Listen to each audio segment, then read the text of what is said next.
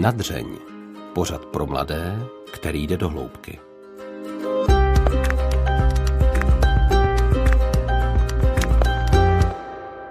Už v 17 letech se rozhodla, že chce být válečnou reportérkou a od té chvíle jí na cestě za tímto cílem nic nezastavilo. Markéta Kutilová patří k jedné z mála válečných reportérů u nás. Se svou kolegyní Lenkou Klicperovou mapuje konflikty nejen na Blízkém východě. K rozhovoru jsme se sešli u Markéty doma. Čekala na mě se svou dcerou, obě plné energie a vřelosti. Zajímalo mě hlavně, co Markétě dodává odvahu a naději, když se pohybuje v místech, kde převládá nekončící válečný konflikt. S čím se musí vyrovnávat za hranicemi, ale i doma. A kdy ji zachránil život její vnitřní hlas. Hezký čas u poslechu dalšího dílu pořadu Nadřeň s Markétou Kutilovou vám přeje Hana Strašáková.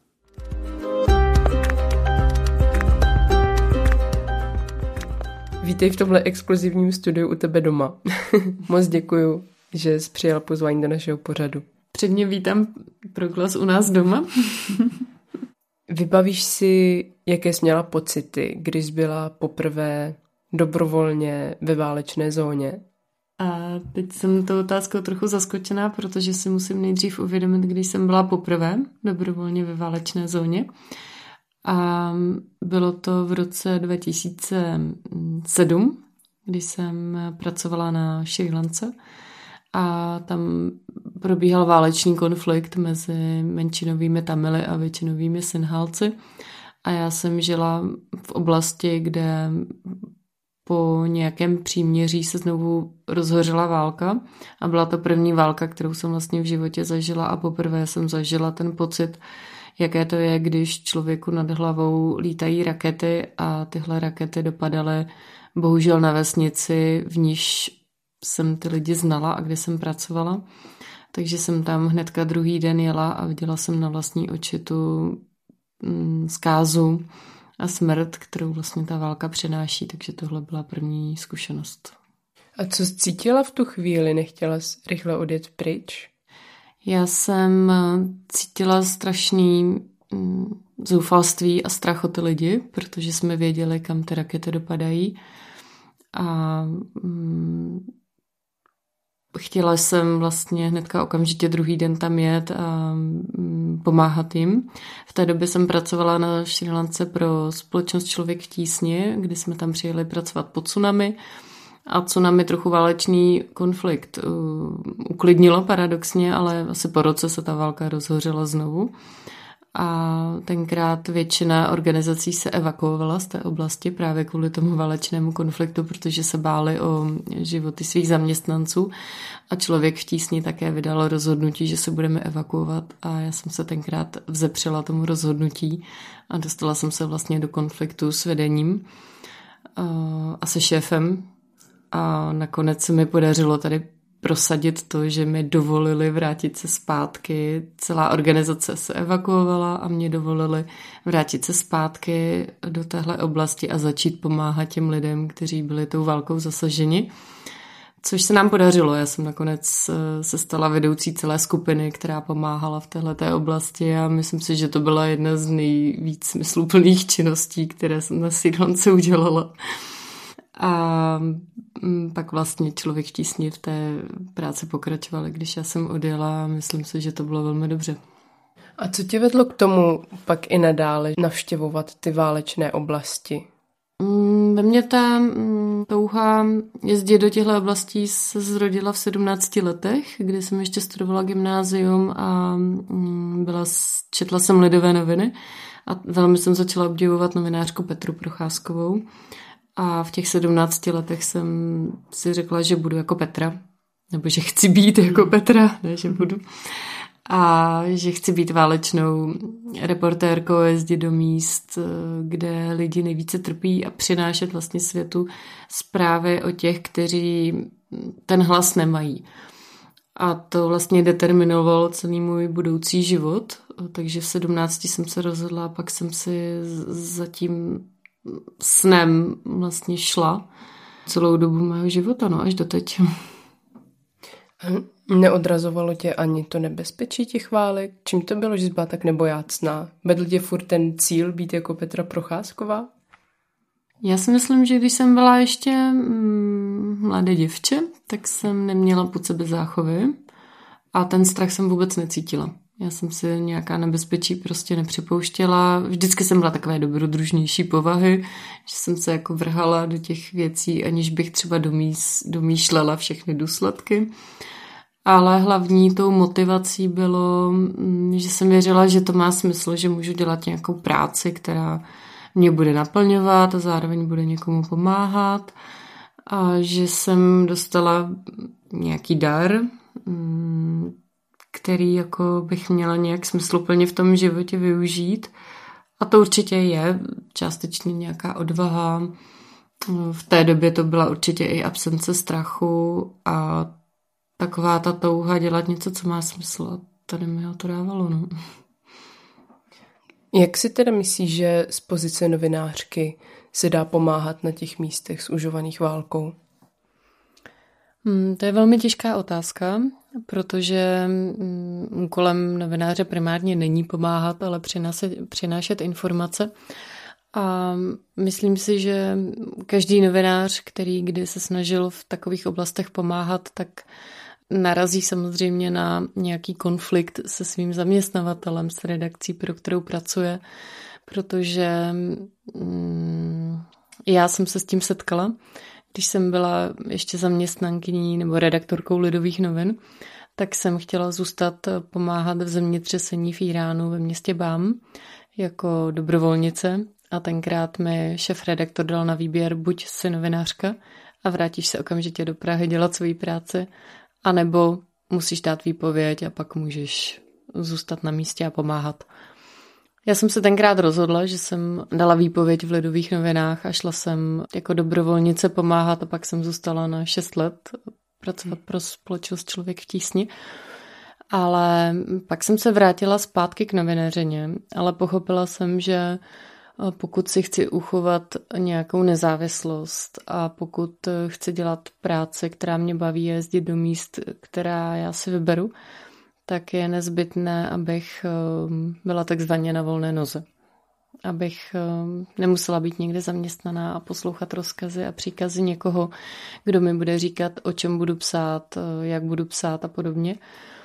A pak vlastně, když jsme začali jezdit do Sýrie, tak v roce 2015, eh, když jsme přijeli do, do města Kobání, které bylo naprosto zničeno po bojích s islámským státem, tak jsme s kolegyní Lenkou Klicperovou založili jakožto novinářky sbírku na pomoc lidem v Kobání a podařilo se nám tady v České republice vybrat 1,4 milionu korun, což bylo v té době mm, docela neuvěřitelný, protože v Česku rezonovaly takové ty protiuprchlické nálady a protimuslimské nálady. A my jsme za ty peníze nechali vyrobit 500 školních lavic, a obnovili jsme celou jednu školu, na kterou dopadla raketa islamského státu a byla úplně na padrči.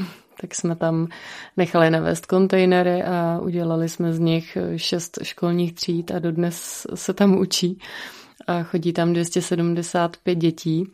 A také jsme ještě pomohli nemocnicím a nakoupili jsme třeba dětem bundy na zimu a školní vybavení a podobně. Takže za těch um, necelých 1,5 milionu korun, tak jsme tam, myslím, udělali neuvěřitelné věci i jako novinářky.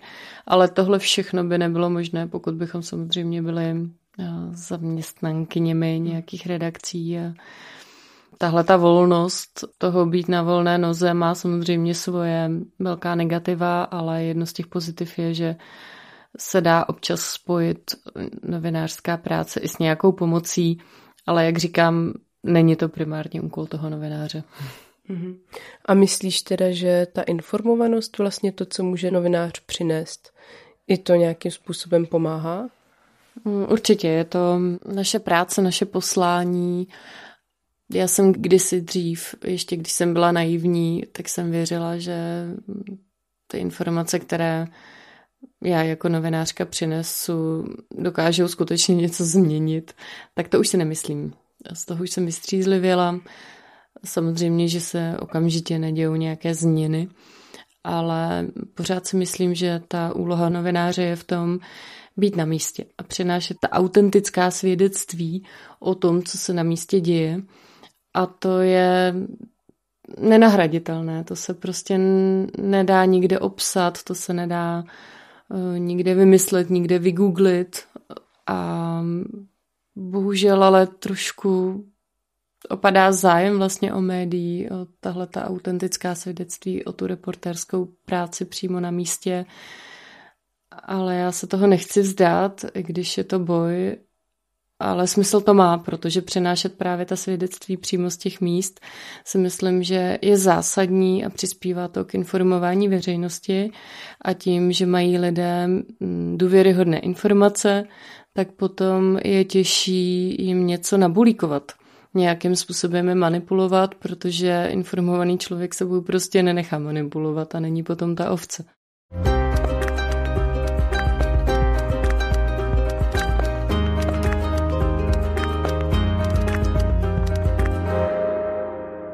Ty toho děláš opravdu hodně, sama jsi to teď řekla, od člověka v tísni, organizaci různých sbírek, psaní knihy a podobně.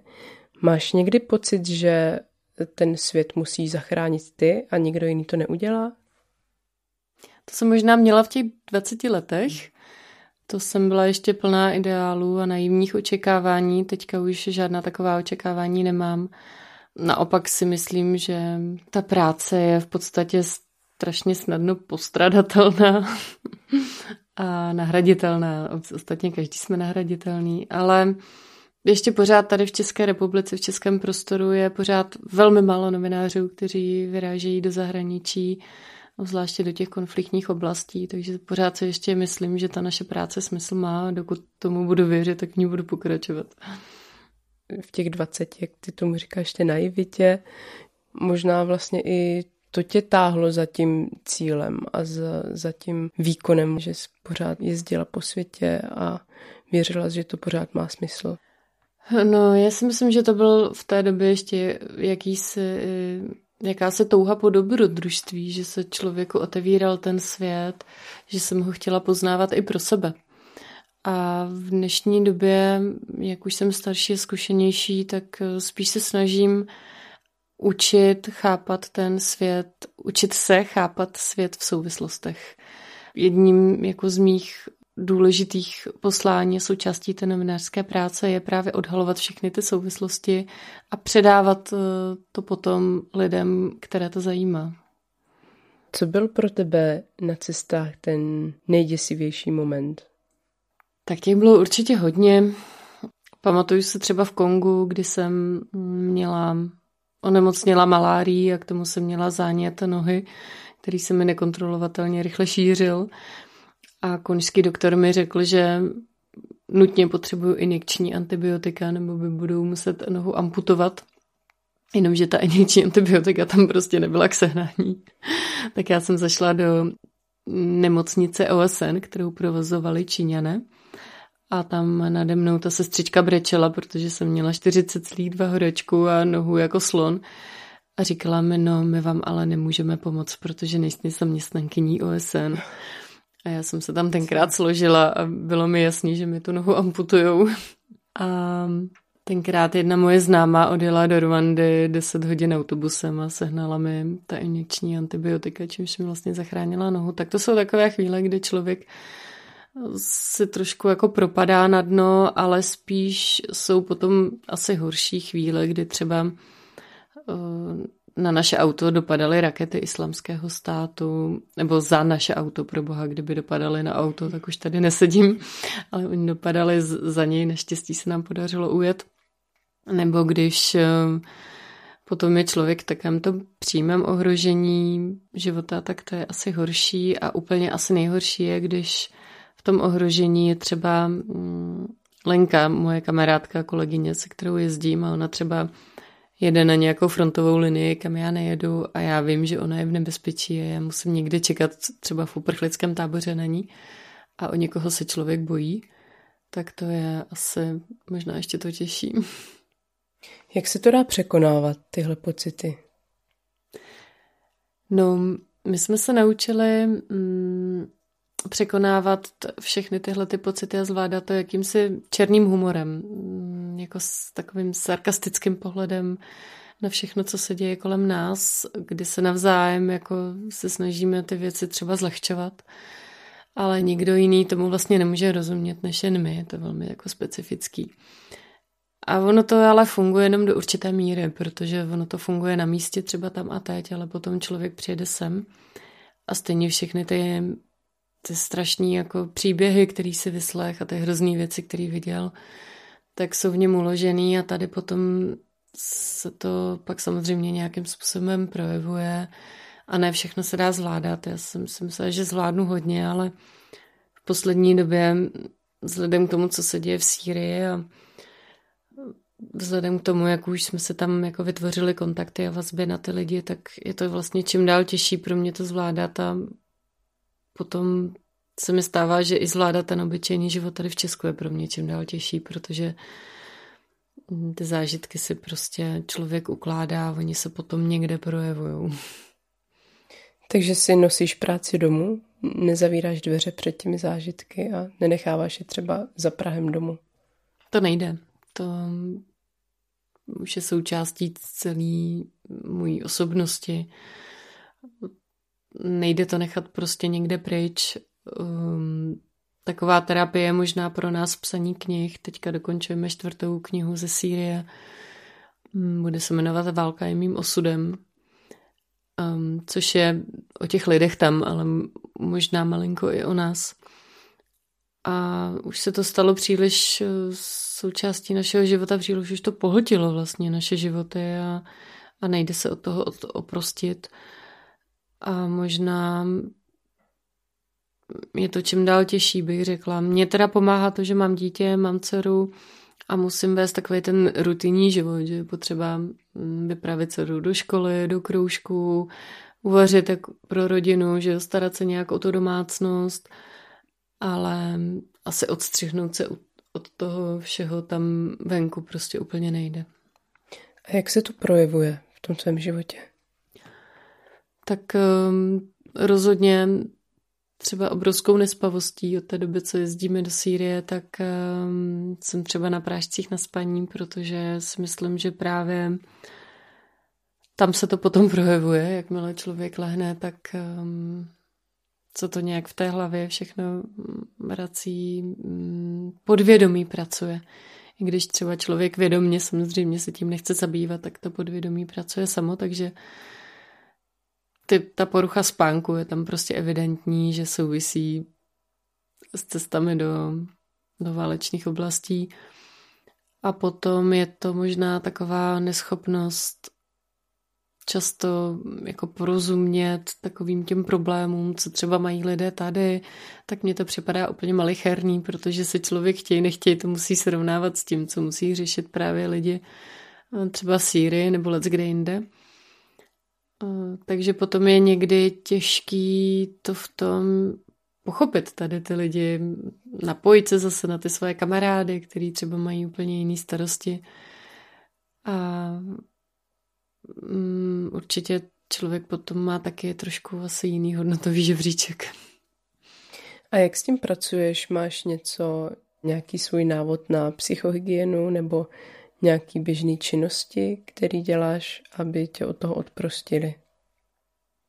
Já to mám tak, jako že jsem hodně věřím, že jako ten můj život eh, jako řídí Bůh a že on mi tak nějak jako vždycky dává tu cestu, že jsem jako obdařená nějakými schopnostmi, které potom teda musím jako využít, je to jako moje povinnost, ale zároveň, že v tomto jsem jako trošku fatalista, že věřím, jako, že co se má stát, co se, to se stane a hodně poslouchám jako ten vnitřní hlas, kterým jako já teda si myslím, jako, že se jako dokážu skrze ně jako třeba s tím Bohem jako poradit a dokážu se některé věci jako takhle uspořádat a ten vnitřní hlas u mě funguje naprosto dokonale. Ještě vlastně nikdy jsem mm, jako nesklamal, jo, že pro mě je nejhorší ho neposlechnout, tak to potom musím čelit těm následkům. Ale poslouchat svůj vnitřní hlas je pro mě asi to nejlepší eh, řešení ve všem. Ale pokud jde o nějakou psychohygienu, tak já se třeba snažím nebo chodím hodně běhat co nejvíc času se snažím trávit v přírodě. A taky trávit čas s lidma, který mm, se se mnou o těch věcech nebaví. S nimiž se prostě nebavím o Sýrii, nebavím se s nimi o mezinárodní politice. To je vlastně docela učišťující, že mám třeba kamarádky, který, když to jako obrazně řečeno, skoro neví, kde ta Sýrie je. a člověk pak vlastně se baví o úplně jiných věcech a to je hrozně fajn. V tomhle vlastně, co říkáš, tak je celkem těžký si představit, že ta práce je něco přináší a nejen bere. Je něco, co ti přináší? Já bych řekla, že mě z 60% moje osobnost je vytvořená tou prací, tím, co jsem zažila, tím, kde jsem byla, tím, s kým jsem se potkala. Díky té práci, všemi těmi příběhy, které jsem za ten život eh, slyšela, viděla. A dává mi to strašně moc, obohacuje mě to strašně moc a myslím, že i díky tomu daleko víc chápu svět a to, v čem žijeme.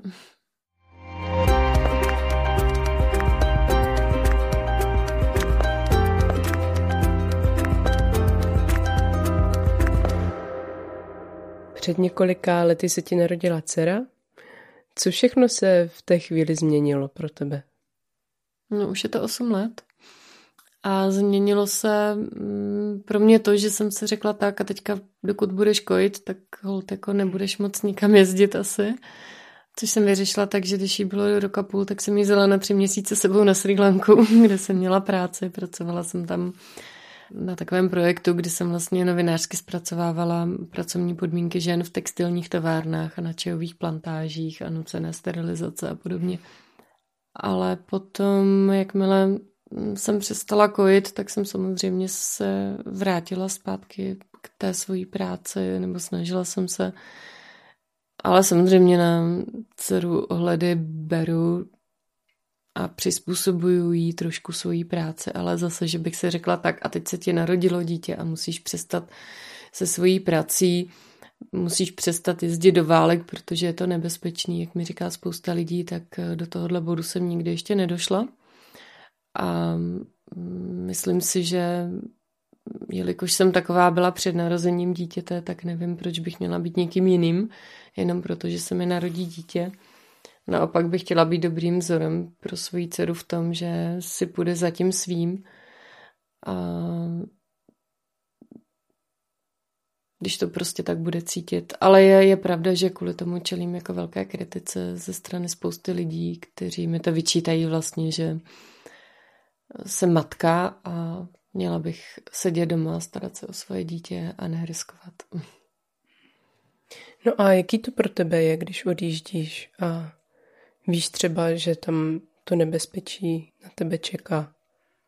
Um, když jsem jela poprvé do Sýrie, uh, dceři byly tři roky. A bylo to jedno z mých nejtěžších rozhodnutí v životě vůbec, protože v té době často unášel islámský stát novináře. V té době kolovaly ta videa, kde islámský stát uřezával hlavy novinářům. A já jsem nevěděla, do čeho jedu, já jsem předtím v Sýrii nebyla, tak jsem se tenkrát ptala právě Lenky, jaká je pravděpodobnost, že nás někdo unese a že skončíme někde na popravišti. A ona říkala, no 50 na 50.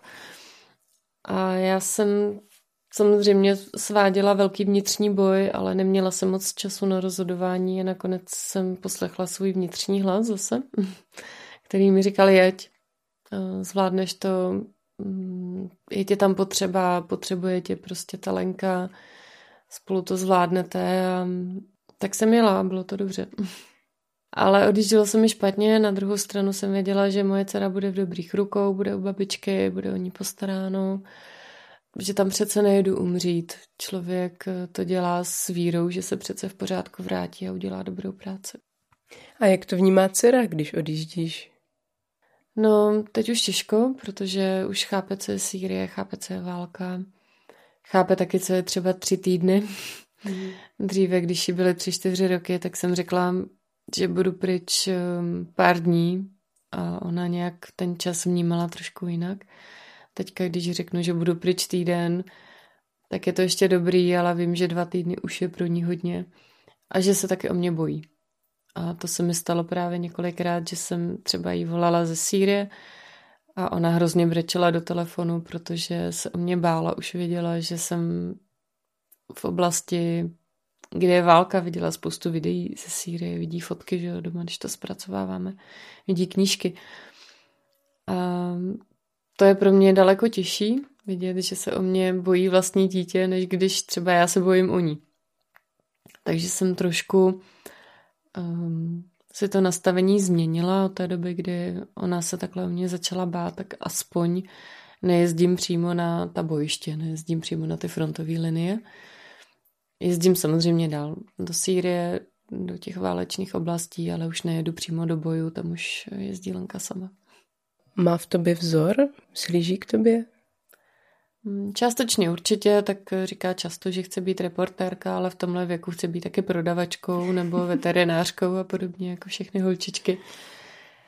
Ale myslím si, že je pro ní důležitý spíš vidět, že její matka dělá práci, která má nějaký smysl. Ráda prostě potom vidí třeba reportáže v televizi, když jako vidí maminku v televizi, nebo když vidí knížku a ještě radši se mnou jezdí na přednášky, kde strašně ráda vidí třeba, že tam sedí 200 lidí, kteří třeba mi zatleskají, tak si myslím, že v tu chvíli je svým způsobem jako na tu matku pyšná, to je dobře.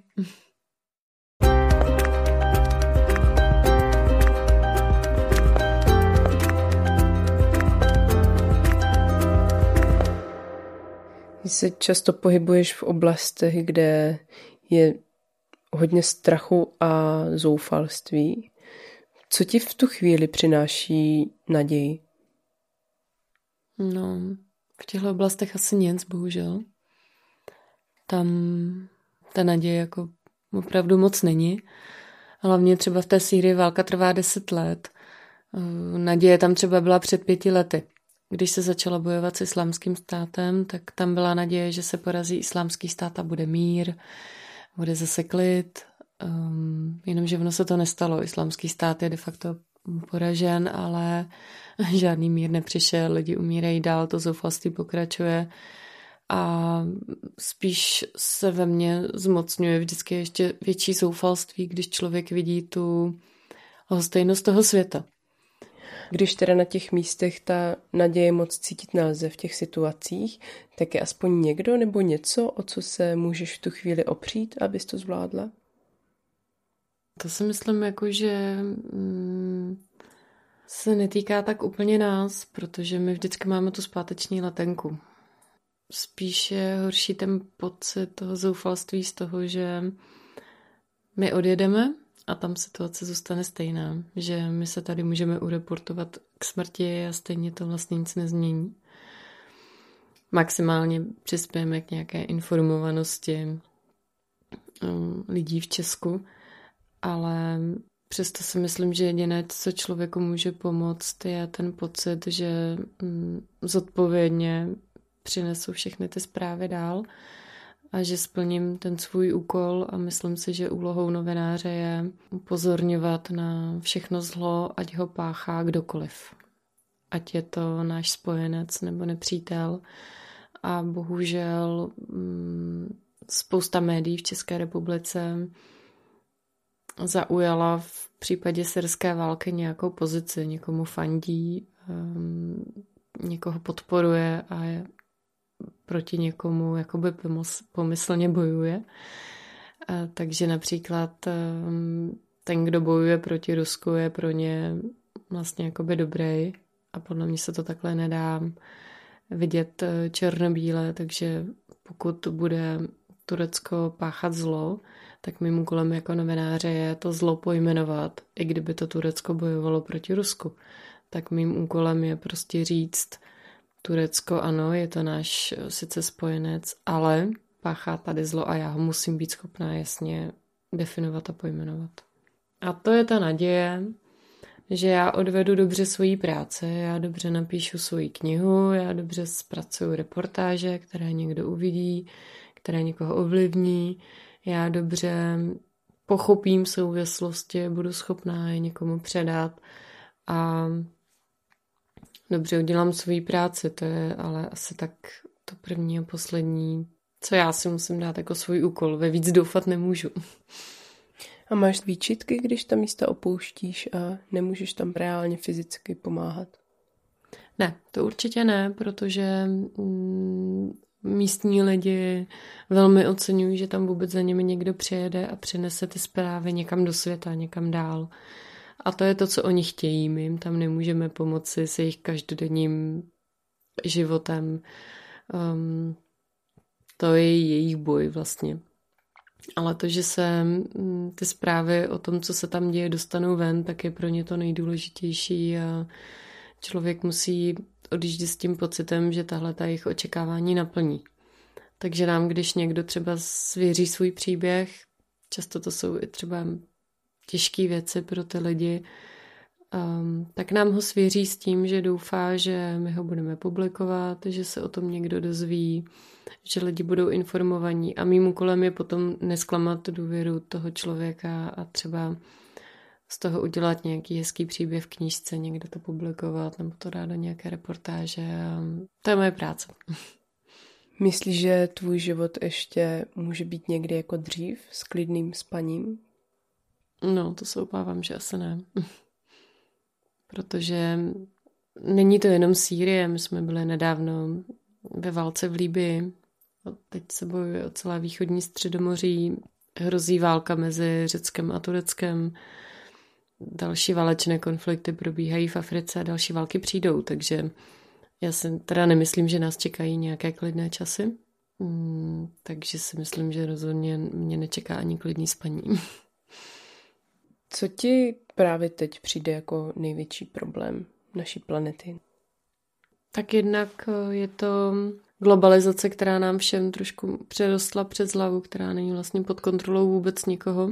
A pak jsou to určitě klimatické změny, to mě trápí hodně, ale hlavně ta závislost eh, lidstva na energetických zdrojích, což je ostatně důvod, proč se vedou všechny války současnosti. Ty se všechny vedou buď přímo o energetické zdroje nebo o trasy pro energetické zdroje.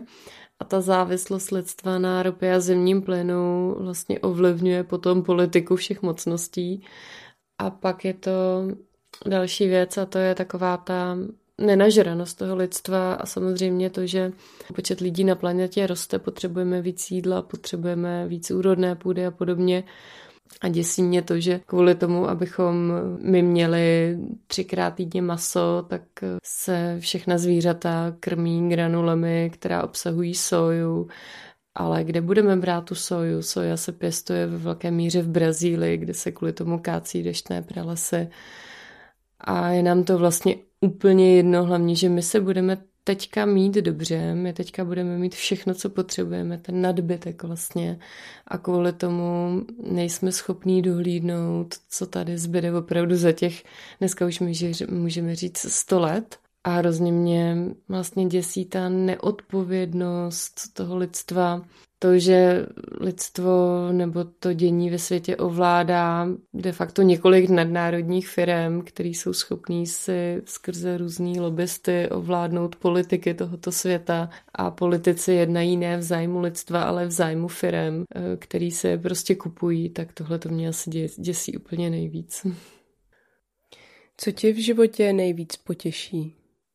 Nejvíc mě potěší když můžu být v přírodě, když můžu do lesa, když si můžu jít zaběhat, když cítím takovou tu svobodu pohybu, svobodu myšlení, když jsem v horách, když jsem eh, s lidmi, který mám ráda, když cítím takovou tu volnost, takovou tu svobodu a volnost pohybu, volnost ve všem, jako, kterou naštěstí tady ještě máme, jo.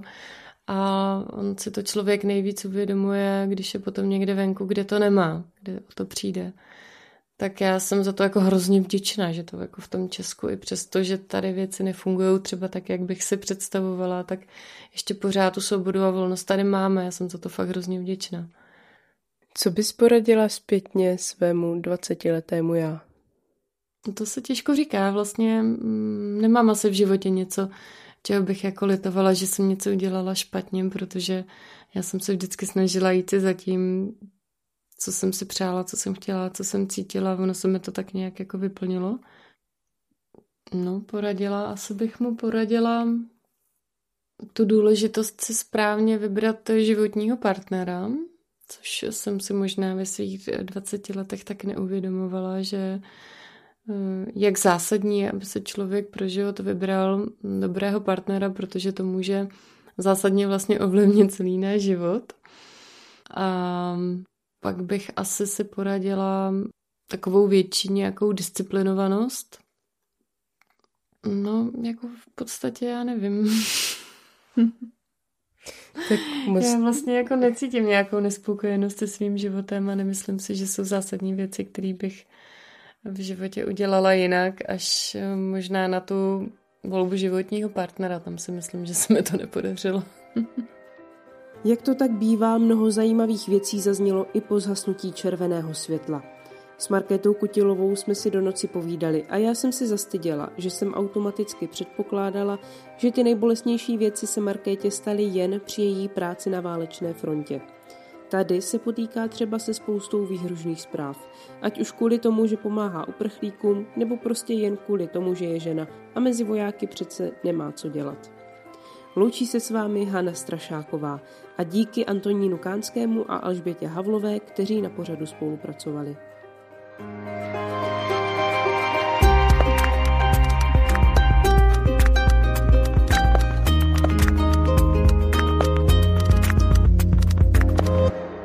Podcast na dřeň vzniká na Radiu Proglas, které žije z darů posluchačů.